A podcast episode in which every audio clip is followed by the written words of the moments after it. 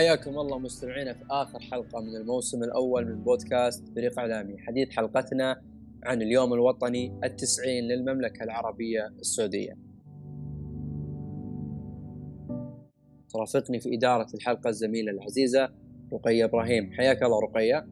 أهلا وسهلا أخوي عبد الله. مجددا حياكم الله مستمعينا في بودكاست بريق إعلامي. وبمناسبة اليوم الوطني التسعين نقول للوطن كل عام والسعودية تعانق السماء مجدا وتحضن السماء فخرا وعزا. دمت يا بلادي حبا وعشقا للأبد.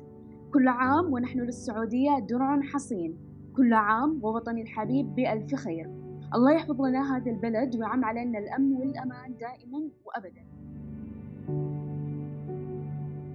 اليوم ضيوفنا طلبة في قسم الاتصال والإعلام سلطان المهنا والطالبة نورة الحربي. حياكم الله نورة وسلطان الله يحييك أختي رقية. سعيد بتواجدك الله يحييك أختي رقية. قبل ما أبدأ مع ضيوفنا في حلقتنا لليوم أجرى عبد الله لقاء مع ضيفنا الكريم رئيس قسم الدراسات الاجتماعية بكلية الأداب في جامعة الملك فيصل. الدكتور دايل بن علي الخالدي وراح يعرفونا ويحدثونا عن بعض من تاريخ التراث العريق للمملكة.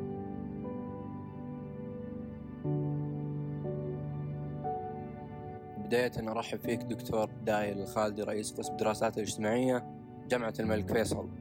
دكتور حدثني بداية عن توحيد المملكة. كيف توحدت المملكة العربية السعودية؟ بسم الله والصلاة والسلام على رسول الله وعلى آله وصحبه ومن والاه. نرحب بكم أخ عبد الله في هذا اللقاء من أجل أو من ضمن فعاليات اليوم الوطني. طبعا تاريخ المملكة العربية السعودية موغل. في القدم. لا نعتبر أنه يبدأ من مئة سنة ولكنه يتجاوز 300 سنة عندما أسس الدولة السعودية الأولى. آه الإمام محمد بن سعود بعد اتفاق الدرعية مع الشيخ محمد بن عبد الوهاب وبعد ذلك قامت الدولة السعودية الثانية وفي آه 1319 هجري 1902 ميلادي آه استطاع الملك عبد العزيز الملك المؤسس أن يستعيد ملك آبائه وأجداده وأن يستولي أو يسترد الرياض في عام 1319 هجري 1902 ميلادي. ومن استيلاء الملك عبد العزيز على الرياض بدأت مشوار توحيد هذه البلاد التي استمر لمدة تقارب النصف قرن. عندما نتحدث عن الملك عبد العزيز فإننا نتحدث عن رجل من الصعب أن يتكرر. انطلق ستون رجلا في السر في أعماق الصحراء. وكان يقودهم عبد العزيز بن عبد الرحمن آل سعود. كان هدفه استرداد الرياض. رجل استطاع أن يؤلف بين هذه المناطق بين هذه القبائل بجهد وتوفيق من الله سبحانه وتعالى وجهد المخلصين الذين كانوا معه. من المعلوم أن الملك عبد العزيز استطاع بعد استيلائه على الرياض أن يستولي على المناطق المجاورة للرياض بدءا من جنوب الرياض ثم شمال الرياض إلى أن استطاع أن يستولي على نجد بما فيها القصيم. ويضمها إلى ملكه.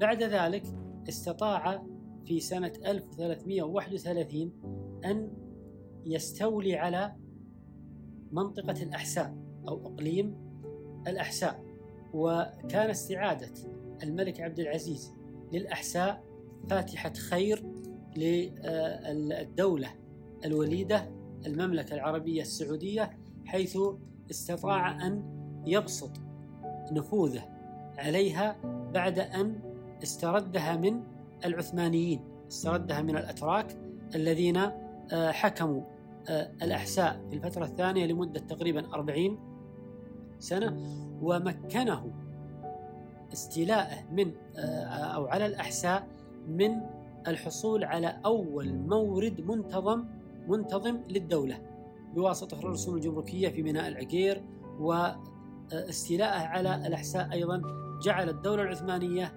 تعترف بالملك عبد العزيز حاكما على نجد وملحقاتها.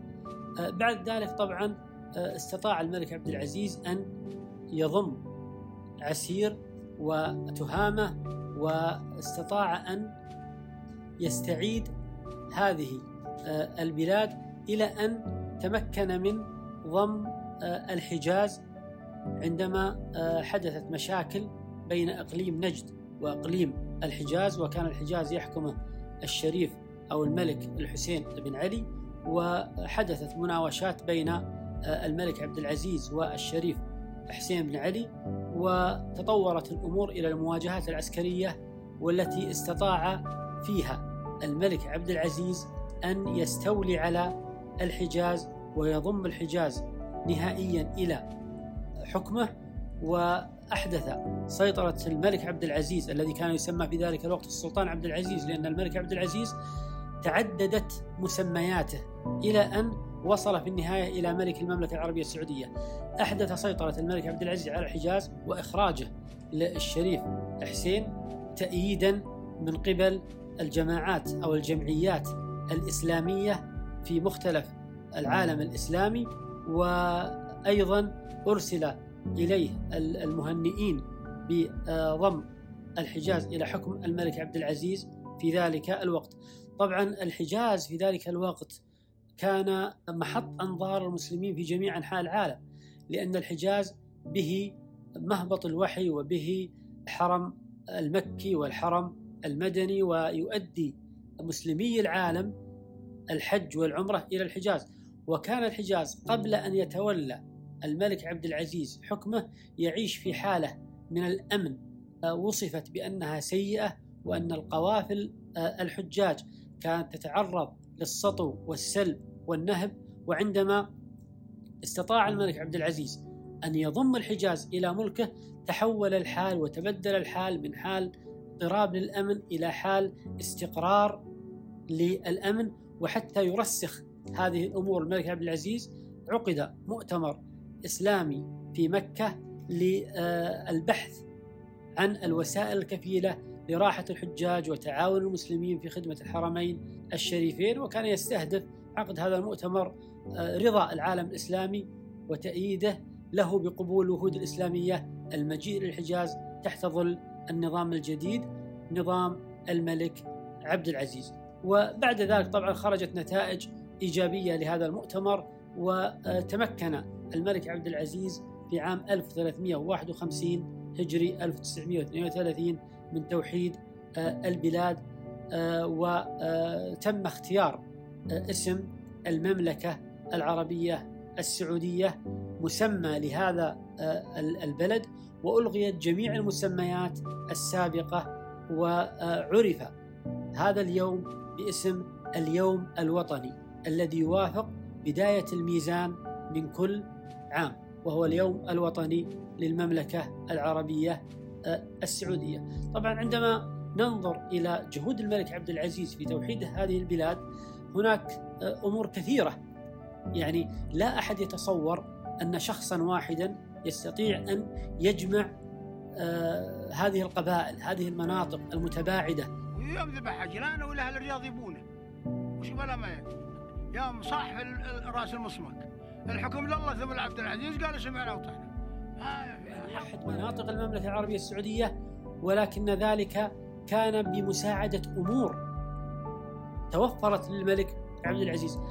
أول هذه الأمور صلته بالله عز وجل حيث أن الملك عبد العزيز في أكثر من كلمة في أكثر من خطاب يقول أن ذلك بفضل الله سبحانه وتعالى ويقول بأن هذه الأمور ما كانت له أن تتحقق له إلا بفضل من الله سبحانه وتعالى. كتاب الله وسنة رسوله صلى الله عليه وسلم والاتفاق والاتحاد على ذلك نسأل الله التوفيق وأن أيضا بره بوالديه وأهل بيته. أيضا صفات الملك عبد العزيز الخلقية حيث أنه كان آه، يمارس العدل في الحكم وضبط الأمور. آه، عندما نرغب باختصار عمل الملك عبد العزيز في هذه الدولة نقول بأن الملك عبد العزيز أتى لمحاربة الفوضى في الجزيرة العربية لأن الفوضى في أي مكان هي الأب الشرعي للفساد.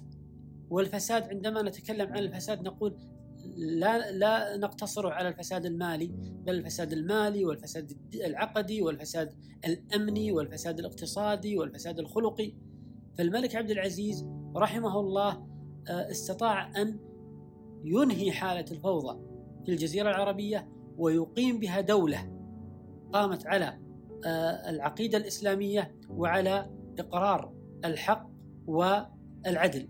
أيضا الملك عبد العزيز لم ينسى العلاقات مع الدول الخارجية. فعمل على تعزيز علاقاته مع الدول آه، الخارجية سواء الإقليمية أو الدولية. وكان الملك عبد العزيز يفضل دائما آه، الجنوح إلى السلم وعدم تطوير المشاكل بل احتوائها بالمفاوضات. واستطاع أيضا الملك عبد العزيز بتوحيد هذه البلاد أن يوجد لشعب الجزيرة العربية شعب المملكة العربية السعودية دولة تقوم على آه، إقرار الحق ودولة يعمها الأمن والأمان. ومهما قيل عن هذا الرجل الذي انتقل إلى جوار ربه في اليوم الثاني من شهر ربيع الأول سنة 1900 1373 الموافق 1953 في مدينة الطائف ونقل جثمانه إلى الرياض حيث دفن في مقبرة العود. رحمه الله رحمة واسعة وأسكنه فسيح جناته. عندما نتحدث عن الملك عبد العزيز قد يجد الإنسان الكثير من الكتب الكثير من المقالات الكثير من الأبحاث تحدثت عن شخصية الملك عبد العزيز.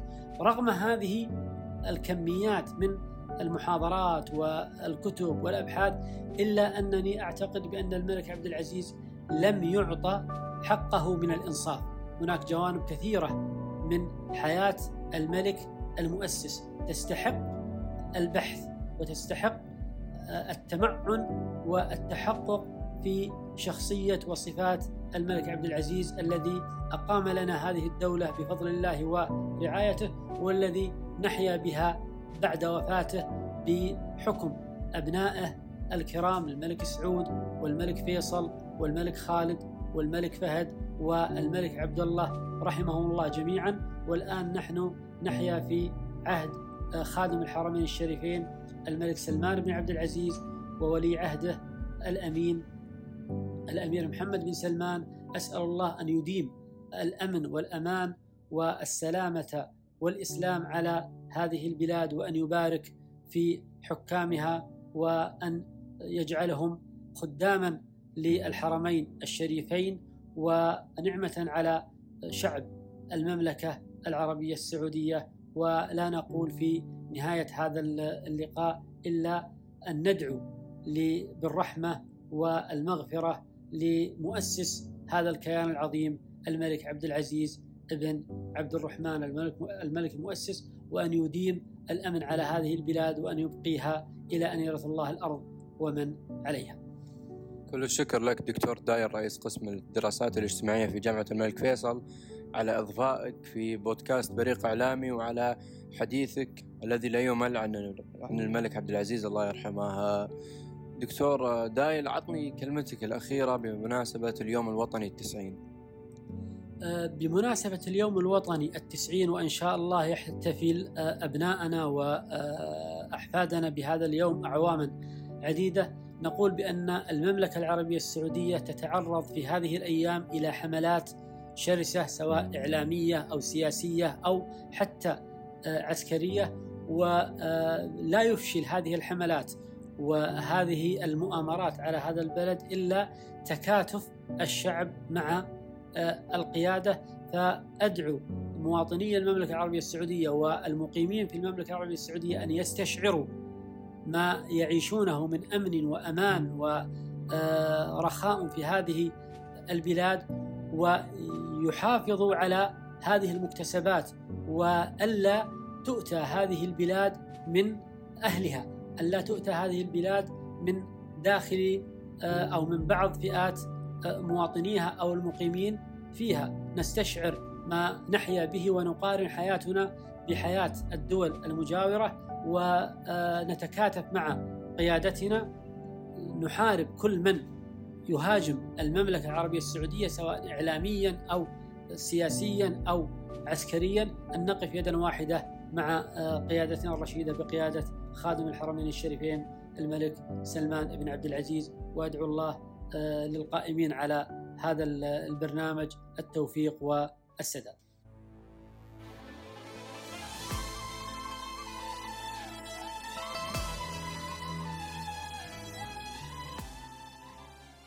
شكرا لضيفنا اللي أثرانا وأمتعنا آه، بالمعلومات. الدكتور داير الخالدي شكرا شكرا. آه، ننتقل الآن لضيوفي اللي منورينا في الحلقة سلطان ونورا طلاب قسم الاتصال والإعلام من جامعة الملك فيصل. خلونا ندردش مع بعض وبداية حدثونا عن أهم وأبرز مظاهر الاحتفال باليوم الوطني من وجهة نظركم وبرأيكم أنتم. آه، هل تشوفون أن احتفالات وفرحة الناس باليوم الوطني السعودي سابقا تختلف عن وقتنا الحالي؟ نورا؟ آه، أنا برأيي الفرحة نفسها موجودة لكن الاختلاف بالأشياء اللي جالسة تقدم للشعب من إقامة فعاليات ترفيهية وحفلات غنائية والألعاب النارية. وأيضا صار في زي ما نقول استعراض تراث كل منطقة في كيفية الاحتفال بهذا اليوم. وأنا أشوف إنها لافتة إنه إحنا نتعرف أكثر على ثقافة كل منطقة وناسها. جميل جميل. سلطان نورة تحدثت عن أبرز مظاهر الاحتفال باليوم الوطني من وجهة نظرها. طيب سلطان أبغاك تكلمني عن أبرز المظاهر بالاحتفال باليوم الوطني وهل أنت بوجهة نظرك تشوف إن الاحتفالات باليوم الوطني وفرحة الناس أول تفرق عن فرحتنا الحين؟ أنا أشوف مثل ما قالت أختي نورة أن الفرحة نفسها ما تغيرت. لكن اللي تغير الاحتفالات مع مرور الوقت لأن قبل احتفالاتنا معدودة مثل عندك العرض النجدية المسيرة الشعبية. لكن مع التطورات زادت الفعاليات وقامت تطلع المواهب السعودية من عند الشباب وحتى البنات. وأشوف أن أبرز مظاهر احتفالات اليوم الوطني عندنا المسيرة العسكرية المهرجانات الموسيقية الألعاب النارية إظهار أصحاب المواهب من الشعر من الغناء من الرسم إلى آخره. جميل جدا. سلطان أبغاك تحدثني عن بعض المظاهر آه، السلبية اللي نشوفها في احتفالات يوم الوطني. آه، بخصوص بأن إحنا الآن نعيش في أزمة أزمة فيروس كورونا أبغاك توجه لي نصيحة لمن لبعض المخربي آه، ليوم الوطني. إيش توجه لهم من كلمة أنصح إخواني وأخواتي بالالتزام باحترازي والتباعد الاجتماعي ولبس الكمامات لأن الفيروس عاده موجود ولم ينتهي ومن السلبيات عندك مثل التفحيط تعطيل حركة السير التكسير التخريب والمفترض منا إن إحنا نرفع سمعة البلد ما ننزل سمعة البلد. آه نورة طيب أنتم كيف تحتفلون باليوم الوطني أو إيش آه مخططاتك لهذا اليوم؟ آه مخططاتي لهذا اليوم هالسنة راح أقضيه مع العائلة آه بالاحتفال بهذا اليوم. ولو كان في فعاليات في المنطقة عندنا راح أحاول إني أزورها لكن مع الالتزام بالإجراءات الاحترازية أولا لأن الأهم شيء صحتنا. صحيح. سلطان إيش مخططاتك لهذا اليوم؟ آه مخططاتي إن شاء الله الخروج المسيرة مشاركتنا الفرحة مع الشعب. آه الاحتفال إذا كان موجود احتفالات راح نحضر إن شاء الله. أبراز المواهب نعبر عن فرحتنا بكل واحد موهبته. آه أكيد الإحصاء غنية في في فعالياتها ولكن التي تأتي ضمن الاحترازات الصحية الموضوعه من قبل وزارة الصحة. آه يعقوب راح لنا كفي 180 درجة وأجرى عدة لقاءات مع الناس وسألهم كيف راح يحتفلون باليوم الوطني. خلونا نسمع يعقوب في كفي 180 درجة.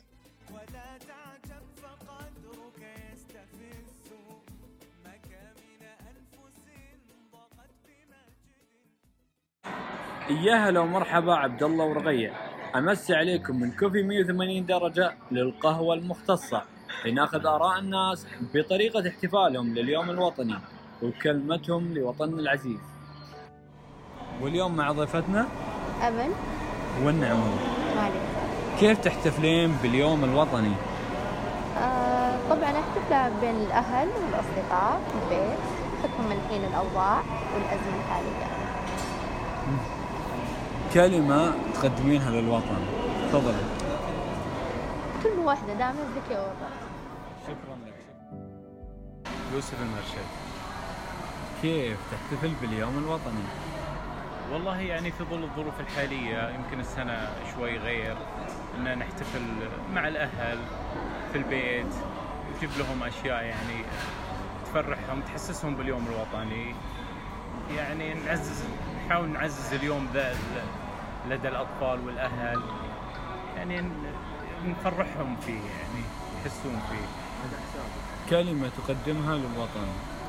والله ممكن إني أستشعر من مقولة سمو سيدي آه، محمد بن سلمان همة حتى القمة إن نربي عيالنا يعني نشوف يعني نوصلهم للقمة نوصلهم لشيء جميل يعني. يا هلا وسهلا حياك الله مريم يا هلا وسهلا كيف تحتفلين باليوم الوطني؟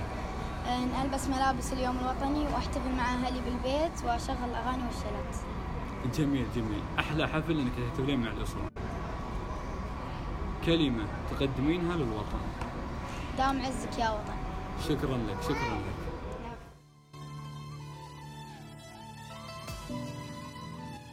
أه، يعطيكم العافية لكل شخص شارك وعبر عن حبه للوطن من خلال بودكاست بريق إعلامي نرجع لكم سلطان ونورة أه، ونجي للجانب التاريخي شوي سلطان بحكم أنك من سكان الأحساء فأتوقع أنك بحثت وقرأت أو عندك خلفية عن الأماكن التراثية بالأحساء مثلا عندنا قصر إبراهيم وبيت البيعة أو ما يسمى ببيت الملا الشهير والمعروف واللي تم فيه مبايعة الملك عبد العزيز رحمة الله عليه. حدثنا شوي عن هذا الموضوع. آه، حسب بحثي عن بيت الملا أو ما يسمى بيت البيعة يقع محافظة الأحساء في مدينة لفوف حي الكوت القديم. آه، تم تأسيس هذا البيت في عام 1203 أسسه الشيخ عبد الرحمن آه، بن عمر الملا قاضي الأحساء في وقته رحمة الله عليه. وعند دخول الملك عبد العزيز الأحساء مكث في بيت بيعة أو ما يسمى بيت الملا حوالي أربعة أيام. وبايعوه أهالي الأحساء على السمع والطاعة وأن لا يردوا له أمره وعدهم بالأمن والأمان والاستقرار حيث إن كانت الحسا سابقا قبل دخول الملك عبد العزيز. طيب الله ثراه ما كان فيه أمان ولا كان فيه استقرار وخلافات بين الأهالي. لكن بعد ما دخل الملك عبد العزيز رحمة الله عليه الأحساء. تم الأمن والأمان والاستقرار. تم تبديل بيت البيعة إلى متحف تاريخي وأصبح أحد الشواهد التاريخية والمعالم الأثرية والسياحية البارزة في الأحساء. رحم الله المؤسس الملك عبد العزيز. طيب نورة تكلم سلطان عن بيت البيعة أو بيت الملا. خليني أتكلم عن رؤية 2030 التي متوجهة بشكل كبير إلى الشباب. اليوم نرى شباب قاعدين ينطلقون في عالم الإبداع بشكل رهيب. فأكيد أنت كشابة اليوم يمكن يكون لك مشروع خاص اللي يساهم في خدمة البلد. في رأيك إيش هذه الطاقات والمشاريع اللي أنت جالسة تسمعين فيها أو تشوفينها؟ رؤية 2030 الأمير محمد بن سلمان يعني صاروا بمثابة الأمل والطموح للطاقات الشبابية السعودية.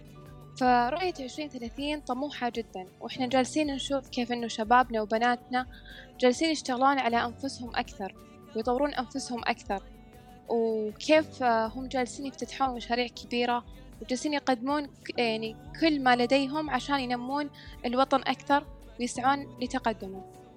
أيضا الأمير محمد بن سلمان رعاه الله يعتبر مثال حي على الشاب السعودي الطموح. فالكثير يعني من الشباب يعتبرونه قدوة لهم في شتى المجالات.